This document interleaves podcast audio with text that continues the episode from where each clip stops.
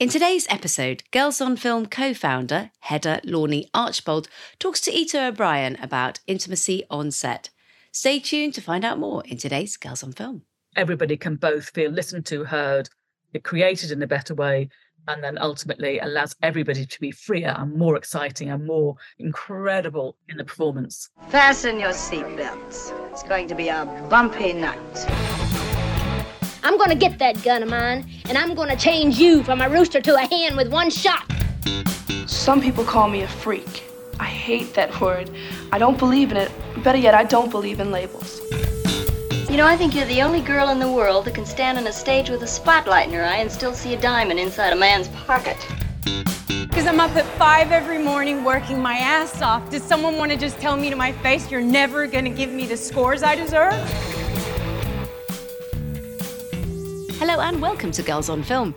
I'm Anna Smith, and on Tuesday, the 20th of February 2024, we hold the third annual Girls on Film Awards at Regent Street Cinema in London. We will celebrate the brilliant work made by women in film and will be joined by nominees, industry supporters, and listeners. So it's a great place to network as well as celebrate women and diversity in film. If you fancy bagging a ticket, we'll put details in the show notes. We give awards in 12 categories, including Female Friendship on Screen, the Fiction Feature Award, sponsored by Eon Productions, the Girls on Film Award for Male Ally, sponsored by IMDb. There's a new award for costume design alongside cinematography and production design. But the undisputed climax of the night will be the award for Female Orgasm on Screen, sponsored for the second year running by Intimacy on Set. Girls on Film co founder and exec producer Hedda Lornie Archbold talked to Intimacy on Set founder Ita O'Brien about the four nominees in this year's award Fair Play, Joyride, Poor Things, and Saltburn. Welcome, Ita. How lovely to see you here. And uh, thank you for coming on the Girls on Film podcast. It's an absolute pleasure to be here, Hedda. I feel what you are doing with Girls on Film is so positive in the industry. It's so exciting. And it's an absolute privilege and honour to be supporting and sponsoring the Girls on Film Awards. Oh, well, thank you. Thank you very much indeed. Now, the last time that you were on the Girls on Film podcast was in episode 138, in which you talked about your work as an intimacy coordinator and about your company intimacy on set.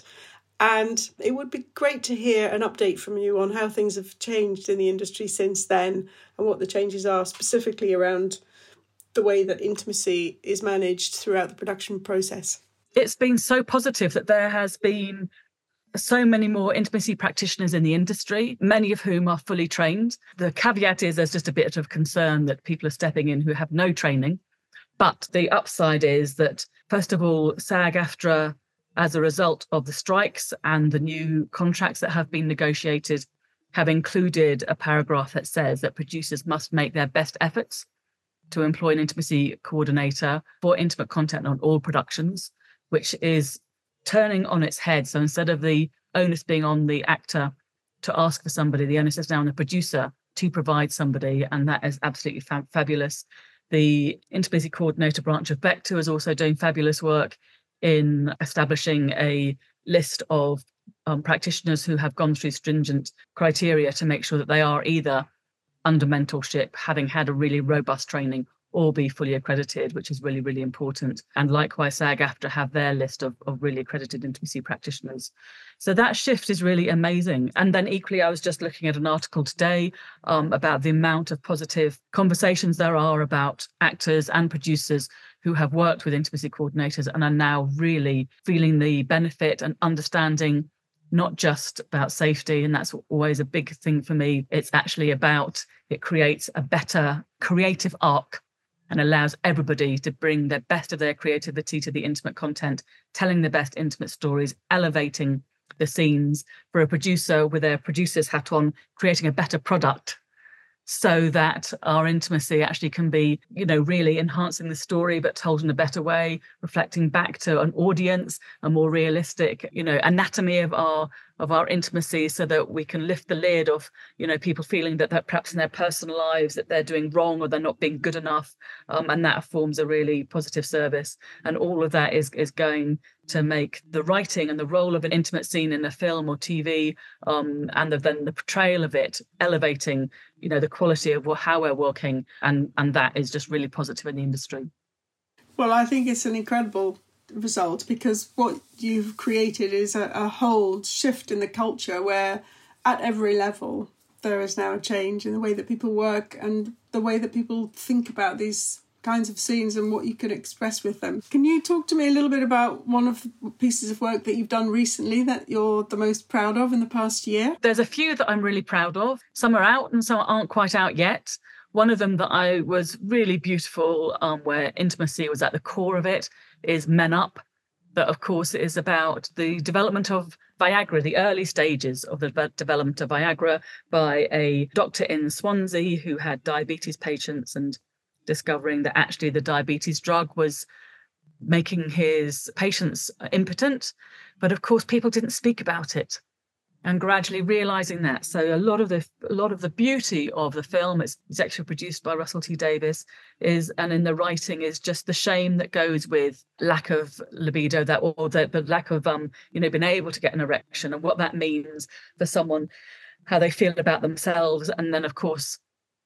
You know, with that shame comes secrecy and silence, and then isolation, and how damaging that can be both in someone's own life and then into their relationships and really inviting you know to lift the lid to bring those secrets out to share to have those conversations and how positive that is and obviously the fact that it's around impotence is, is the intimacy is at the core of the storytelling and i'm always looking out for productions where that intimate content is absolutely at the core of it the writing was absolutely beautiful and um, I'm really proud to have supported it. And it's a pill. A single pill. It's a pill. A pill. What's this? you've fallen out of love with me?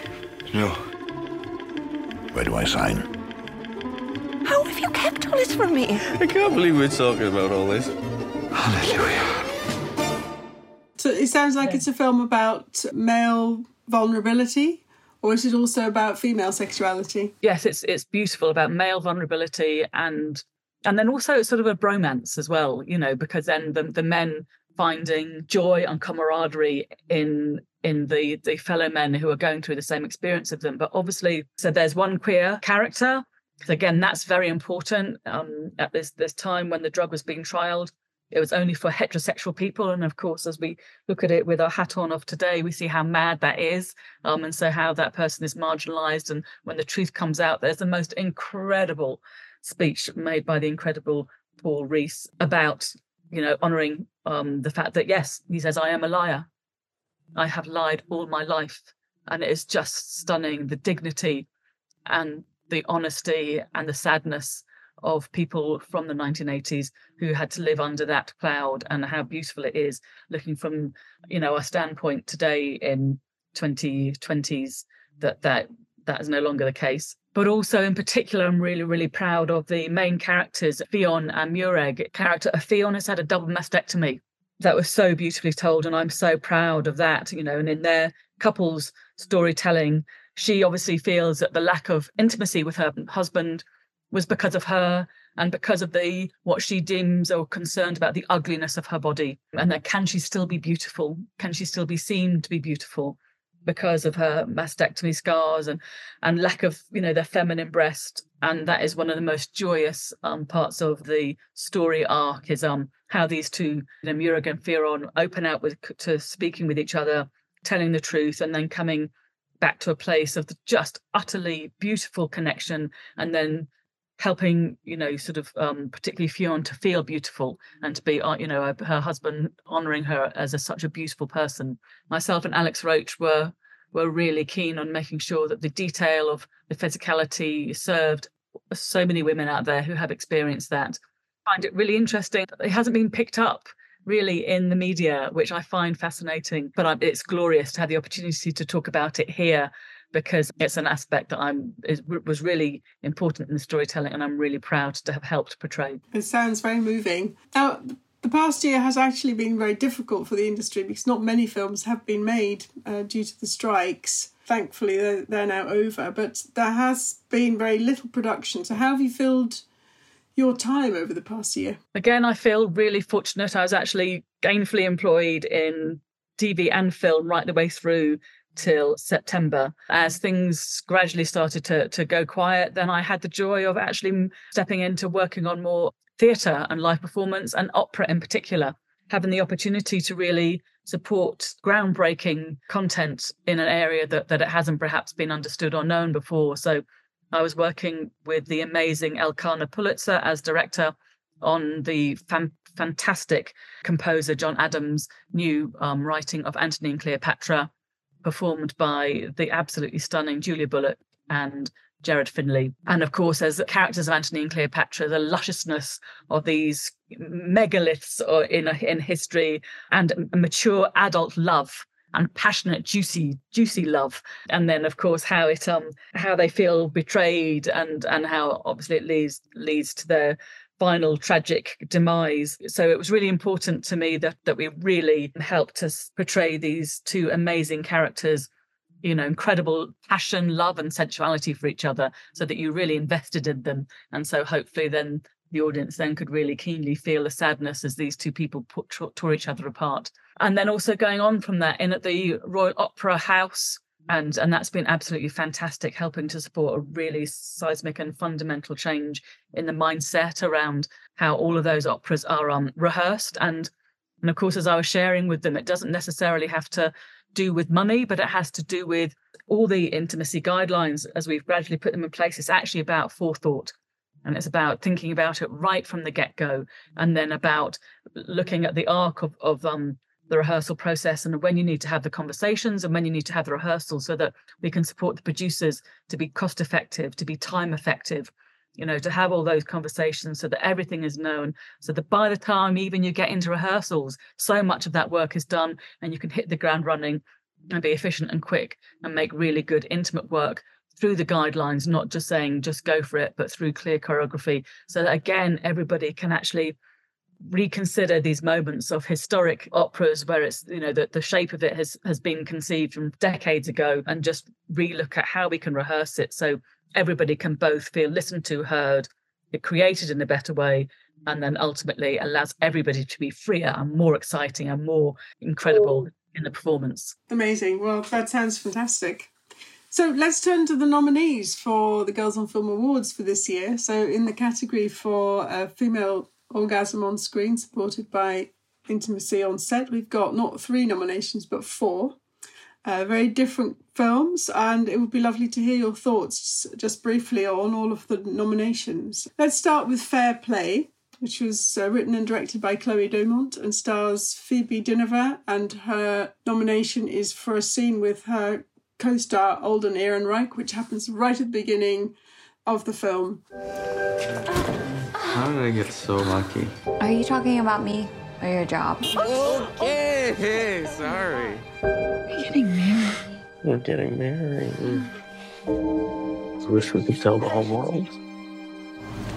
We're gonna have to tell them sooner than later. Morning. Morning. I think it's the right time to admit we're breaking policy. I thought this was a fantastic opening scene. We'd worked with um, extensively with Alden on Brave New World, so he had a really good grounding in um, in the intimacy guidelines right back from 2019. And obviously, Phoebe had worked very closely with Lizzie Talbot on Bridgerton. So, what was lovely was that these two practitioners um, really had a good understanding of the intimate content, and they had, and you can see in the sculpting of these scenes, both in this scenes and the subsequent ones, that there's really beautiful power play, really beautiful beats, really clearly served. And what I love about this one is, oh, and again, the intimate scenes isn't just the sex you know so from when they come in you know uh, his comments about her being the most beautiful person in the room and then they come sort of behind a trellis and they just stand and he says i'm just looking and again actually those moments to me are sort of almost allowing that space and allowing the time and the breath for those moments to establish who they are and while past lives isn't part of the nominations that's equally what's so absolutely amazing in past lives. It allows that space between the je, the electricity to happen just in the gaze. So it allows us as an audience to feel the zing of the intimacy before it goes into anything physical. Um, so, so they had that there, and then as they go into the intimate scenes in the in the bathroom, the joy, the joy of connection, joy of relishing each other, and oh one of the best portrayals of discovering someone's you know started menstruating and what that means.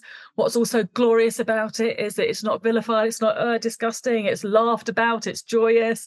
You know there's blood up her dress there's blood on his face and on his shirt. So so positive uh, you know and it's red blood. Of course it's red blood but why i say it's red blood? Because you know so long of you know period adverts have got blue liquid and stuff. So for a long time after the period sex scene in i may destroy you there hadn't been many you know are saying there's i still haven't seen many period sex scenes and suddenly here two of our scenes as this nomination are, are intimate scenes one menstruating. So that's utterly glorious and caring and it's it's just really establishes who they are. And of course at the end of it then she goes what's this? So it culminates in a, in a proposal. Shall we go straight to the other scene that has menstrual sex yeah. in it, which is uh, the scene in Saltburn, which is uh, also written and directed by a woman, Emerald Fennell. And uh, this is a scene between Alison Oliver and Barry Keoghan. I think I like you even more than last year's one. You're so, um. So what? Real. Can't have been easy for Venetia. With you being a mother. Why? Now it's time to take things up a notch. Shawty had them apple bottom jeans, boots with the fur. So this is the opposite, in a way, of joyous, loving coming together. This is absolutely a very uncomfortable scene of coercion. Could one say even assault? I don't know. It's on the edge. But as far as a scene that pushes the storytelling forward, it tells us something really vital and new about each character and each character in relationship. It's very shocking because it really opens up and lets us know really where Barry Keoghan's character, Oliver, is coming from and in a way who he really is. So as the intimate scene is and his coercion and his and his power play, it's an absolutely stunning revealing of who he is. And then Uh, the amazing Alison Oliver. And I have to say, as I was watching this film, obviously I've worked so closely with Alison Oliver. She is utterly incredible. And I kept on going, oh, that's Alison. That is Alison. Because her portrayal of the character is just so out there and so completely different from who I know her to be. And then her portrayal of this character, just wanting this affection, what, in whatever terms it's offered to her, going with, oh, and almost the most disturbing moment is when a bloody finger then is going into the mouth, just ramps up, you know, one bit of uncomfortableness after another. But again, intimacy coordinated by the incredible Miriam Lucia, who obviously trained with me through to accreditation, done the most fabulous job. And again, we get that, don't we, as an audience? Really clear choreography, really beautiful beats of the scene in all of that character uncomfortableness, but we can stay enjoying exactly what that scene does for us in the storytelling. So good job done. Yeah, as you say, it's what's incredible about that scene is that you realize how unbelievably manipulative he is. But she doesn't realize that, and she believes she is having the most unbelievable experience because I read somewhere that Emerald Fennell said about that scene that he worships her body and everything that it produces, and she's never had an experience like that. And so that makes her feel so whole and so seen and loved. It makes it so painful that we know that that's not the case. So it's it's a very layered scene and beautifully played. Just to say, then obviously because the culmination or, or the the next stage is that incredible bath scene. So again, you know, her vulnerability of being in the bath and him, you know, kneeling on the edge and what she reveals during that monologue. And then again through to this power play that again makes its stomach squirm of the kiss that comes out of that and, you, and seemingly from nowhere. Again, just incredible writing, incredible portrayal, incredible intimacy, coordination to, to really unearth right the way through the beats of this beautiful, twisted power play. So now on to something completely different, which is Joyride. Oh, hi. So nice to see an American. What do you do for work? Hmm? It's the cops are doing a bag check. Oh my god, you're a drug dealer? You're drug dealers now, bitches! What the fuck? Is that a condom? We can't get caught with drugs in China. We'll get jailed for life.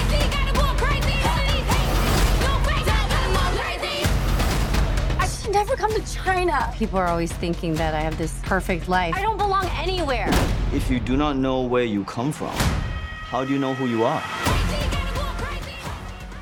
So this was a film that was both joyous and anarchic, you know, a bit off kilter and a bit mad, I felt as a whole, while also having the most incredible heart at its core and the fundamental story of these four women on a quest to find the main character's mother, but to find themselves and that female empowerment through that journey was was joyous and amazing. I always say that there's two sides to this industry. There's absolutely and rightfully a place for pure entertainment, escapism, joy, allowing an audience to sort of sit back and just let it wash over you. And, and I feel this falls into that category. And there's also the place of storytelling that's about really reflecting humanity back on themselves and about healing and you know engaging with wounding and, and going to that place. But this is the former and it really does it so beautifully. There's a real sense of abandon and joy. You know, these women in each of them as they explore, you know, their sexuality in whichever way is right for each of the characters. There's a sense of, you know, just relishing life, you know, sucking the marrow out of life and just going for it in that moment. And that's what's joyous about this scene. Great. Well, in that case, on to the fourth nominee, which is Poor Things. Uh, written by Tony McNamara, based on the novel by Alasdair Gray, and directed by Yorgos Lanthimos starring Emma Stone, and she has quite a lot of very intimate scenes with different people. But the nomination is for her uh, scene with herself, and the intimacy coordinator on this was Elle McAlpine. Tell me, where did she come from? I shall. For it is a happy tale. I am Bella Baxter, and there is a world to enjoy, circumnavigate. It is the goal of all to progress, grow. A woman plotting her course to freedom. How delightful. So this was the most amazing, just a, a woman exploring themselves and experiencing the world. For me, there was that slight uncomfortableness of this dichotomy of a woman's anatomy and a woman's age of life but with a, a child and a baby's brain and the mismatch of that. So that was that I found interesting. But what was fundamentally glorious about it was, you know, and as Emma Stone has said herself in several interviews, that lifting the lid because of the way now weird mismatch of a baby's brain in a woman's body um, is experiencing the world.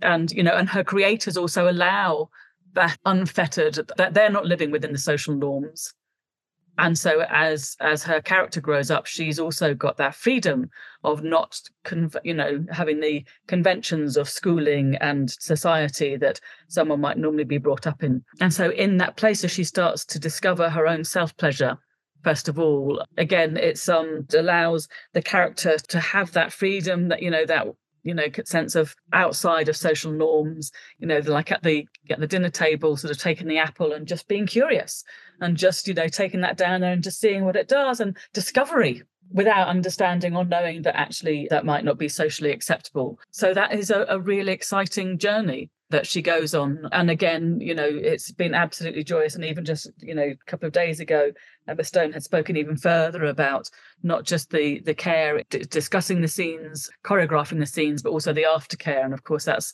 you know, we talk about bookending, you know, as an artist, that journey into creating intimate scenes you know again what we're able to bring to the industry is the understand that this is a body dance this is a physical um, expression. You know a character will have dialogue but then all this intimate content is then told through the body. And in order to do that then you have to drop into the body you have to awaken the body. So you know as we're supporting a, an actor to really do a good warm up and wake up the different energy centers that the scenes are about so that you can be really telling that physical storytelling through the body and also in the aspect of you know where's in your agreement and consent you know as again that's that's a shift in the industry. Is if someone's going to be asked where's okay for you? you actually have to not override your body that that has been as it was in the industry when there was no opportunity to really have your boundaries honored and invited.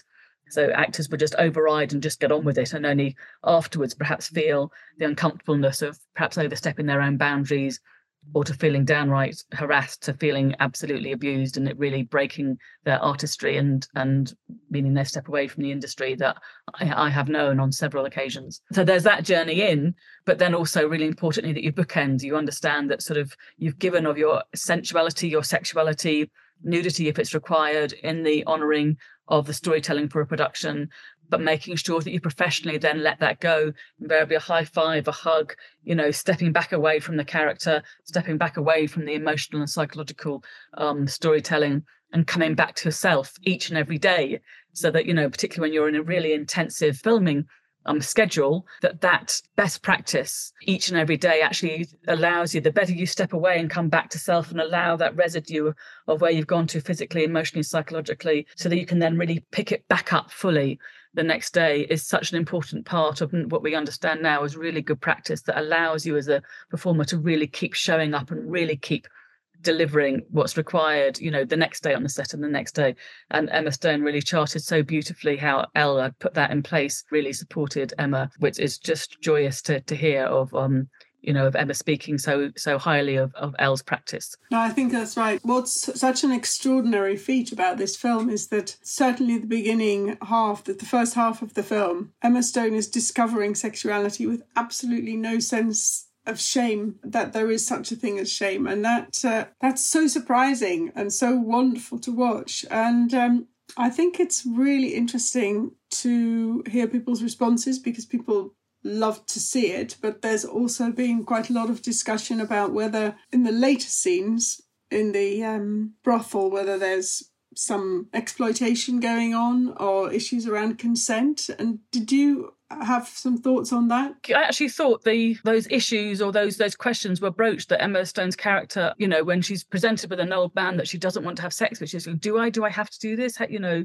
so it's confronted and discussed, and also that is the parameters of that profession. Is sometimes you know that that's part of the job but it is it is considered and it is questioned and that's what's important. I also thought the progression of um the different encounters were beautifully choreographed. I could see the well thought through staging of you know the, the men who are part of the customers, you know, sort of the, the natural nakedness and, and that play while they were separate. And then when it came to the intercourse, it was again very cleverly and beautifully shot so that you saw the rhythm and the quality of it while actually being fundamentally they were like from the from the upper body. So you didn't see artistry wise, it told a really perfect storytelling while I can see allowing really good techniques to be put in place. Again, really good job done with the choreography of the scenes. And and I know again that Elle, you know, was one of the main practitioners on set on It's a Sin. That aspect was something that we really sort of as the lead intimacy coordinator being aware of you've got a lead character who's engaging in all the intimate content and then having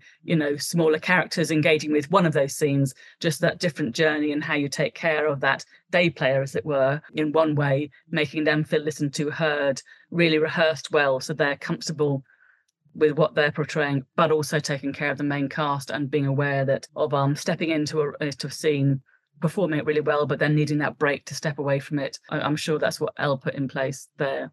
Another aspect that I absolutely loved of the female empowerment, which and it was it was something that I personally is something that I would always want, but very rarely you see it. Does what I loved was um well, first of all, the honesty when she comes back to the character who, who becomes a husband you know, and proposes to her. But then when her the husband from the, her character before she died turns up, and you know, of course they're saying, no, of course she's not going to go with you, but she's going, no, actually, I'm curious. And like, like for me, that's like, oh, yes, because I would be too. And it's like, yes, I would want to leave no stone unturned. Yes, I'd want to know where did I come from? Who was I beforehand? And that bit for me, as well, as far as just that refreshingness of the, the liberation of going, no, I want to know. And, and then her discovery. And then again, she doesn't then get stuck and take it lying down. Then she again, through, yes, what you might call masculine violence, gets herself out of there following that rabbit hole of curiosity, understanding what the dynamic was.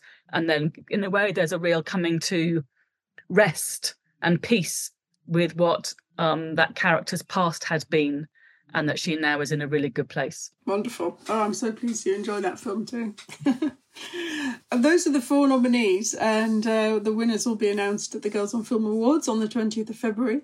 There have been quite a lot of other films in the past year that have had intimate scenes or that have been about intimacy but that haven't had scenes on screen.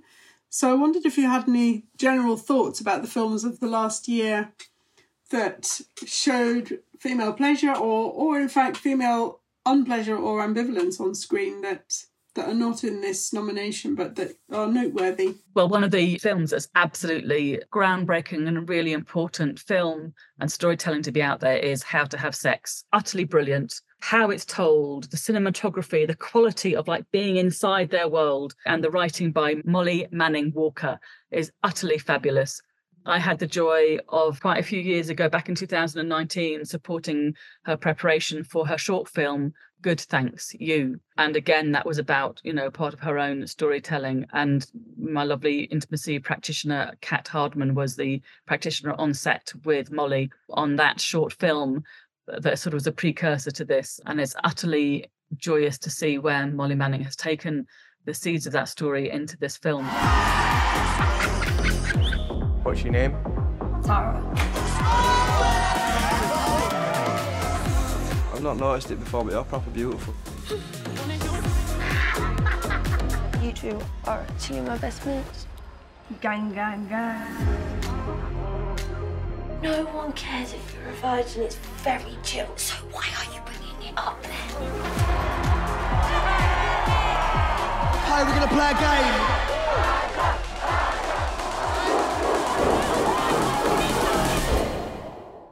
I feel the portrayal of what young people's expectations are, the pressures that they put on themselves, and also, sadly, our complete lack in our society and in our schooling of helping young people to have the equipment to listen to themselves and to be able to call their boundaries in a way that allows them to stay feeling empowered and autonomous, to not feel like they're approved, but absolutely to be able to call out when somebody is being coercive, manipulating, and abusive. It's so hard to watch, but it's so utterly brilliant. And again, I, I met with Molly in December and we had a conversation about it, and she's already teamed up with a fantastic company that go into secondary schools. And she had a day when they showed the film in the morning with sixth formers and then had a discussion in the afternoon, being able to pick out some of those scenes. And Molly was saying the horror that one of the young boys were saying, That's fine. What's wrong with that? And you just go, oh my God. But then thankfully, some of the other boys were equally going, oh my God, don't you see how that's wrong? So the whole arc of how we need to help empower our young people right from infant school to listen to themselves, to have the language right the way through into their secondary schools. So by the time a, a young person gets to 16, and very often after GCSEs, that rite of passage, certainly for my kids, it was going to Reading Festival or to Latitude Festival you know they're experiencing drugs they're you know the alcohol is part of, of what's part of their play and their partying. Um how do we help them to navigate that while also by the time they get to there having a language understanding how to listen to themselves understanding how to call their boundaries in that healthy way understanding you know for our young boys it's okay not to know for everybody to respect themselves and then bring that respect into how they are with their friends and their peers we've got such a long way to go. The amazing film is a really fantastic jumping off point to to really open out that conversation. Yeah, yeah, yeah absolutely. Uh, then finally, really, there's um, one other film I wanted to talk about, which is the biggest grossing film of the whole of this last year. I'm talking, of course, about Barbie. What are your thoughts on Barbie?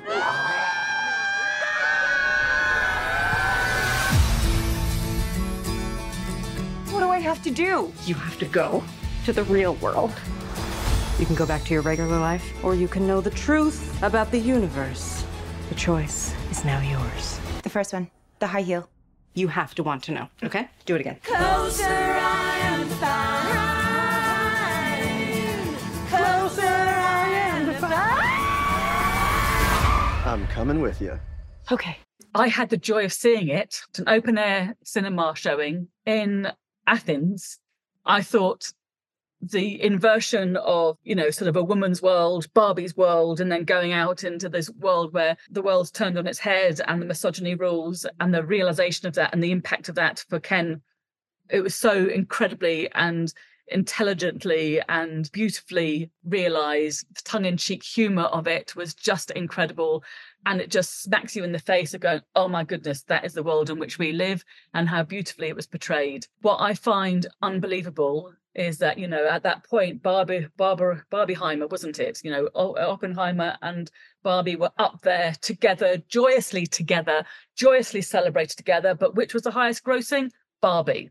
Yes. And what I'm finding utterly heartbreaking is that now, as we come to the awards season, Oppenheimer, a man's story, directed by a man, you know, I love Cillian Murphy. I just think, you know, all of those performances absolutely deserve the nominations and the awards that they're getting. So it doesn't take away from them. But so does Greta Gerwig, so does Margot Robbie. They absolutely deserve all the plaudits for the incredible you know a piece of art that they have put out there the incredible thought provoking content that they've offered out and it's like the irony that the misogyny that's held a light up to in that film is actually playing out in our industry still unashamedly and i find that utterly utterly baffling and heartbreaking and i here want to give a huge best director award to Greta Gerwig, Best um, Actress Award to Margot Robbie. Not that what I say matters at all, but um, I just hope that the industry wakes up to itself. And um, when the this award season is finally over, and you look at what the impact of the films of this past year have been, and then how they were reflected in the beauty and the artistry and the creativity and the bravery that those different artists portrayed through those films, and which ones were awarded and which ones went by the wayside. I hope it's a bit of a reckoning and people sit down and perhaps you know have a think about really really is that still where we're at in this industry the mismatch of what should be honored and how we look at who how we honor our women and how we honor our men absolutely well i want to thank you ita for making the film industry a safer and a happier place for everybody that works in films that do have intimate scenes in them. Thank you for that, and thank you for supporting the awards, and thank you for being on the podcast. You're listening to Girls on Film. I'm Anna Smith, and that was Hedda Lornie Archbold, Girls on Film's co founder and exec producer, talking to Ita O'Brien of Intimacy on Set. Before I go, there's a few great female focused films I'd love to recommend in the run up to International Women's Day 2024. The first is Memories, starring Jessica Chastain, which is in UK cinemas from February the 23rd. This is a really powerful film about two people making an unlikely connection. It looks at trauma and memory in a sensitive and delicate way, and it features incredible performances from Jessica Chastain and Peter Sarsgaard. Oscar nominated for Best Documentary Feature Film is the film Four Daughters from Tunisian director Kaouther Ben Hania, who is the first Arab woman to secure two Oscar nominations. It tells the true story of a woman whose two eldest daughters ran off to become fighters for Islamic State. Actors join her remaining two daughters to reenact their story. It will be released in the UK and Irish cinemas by Modern Films on the 1st of March 2024. And now to Copa 71. This is the extraordinary true story of the 1971 Women's Football World Cup that was written out of sporting history until now. It's told by the amazing, groundbreaking women who took part and features jaw dropping archive footage. It's directed by Rachel Ramsay and James Erskine, and it's in UK cinemas from March the 8th. Origin is also in UK cinemas from March the 8th. This is Ava DuVernay's thought provoking drama based on the true story of author Isabel Wilkerson and her research into the caste system. It's an intimate, personal way of exploring very important themes, with a warm hearted central performance from Aunjanue Ellis Taylor. The film Men Up, that Ita O'Brien was talking about earlier, is on BBC iPlayer to watch now. And if you want to know where to see the rest of the films we talked about today, just check the show notes. Girls on Film is an HLA production, brought to you by executive producer Hedda Lornie Archbold, who also produces this episode, and audio editor Emma Butt. Thanks to our partners for this episode, Intimacy on Set. I'm Anna Smith. Thank you for listening. We'll be back soon.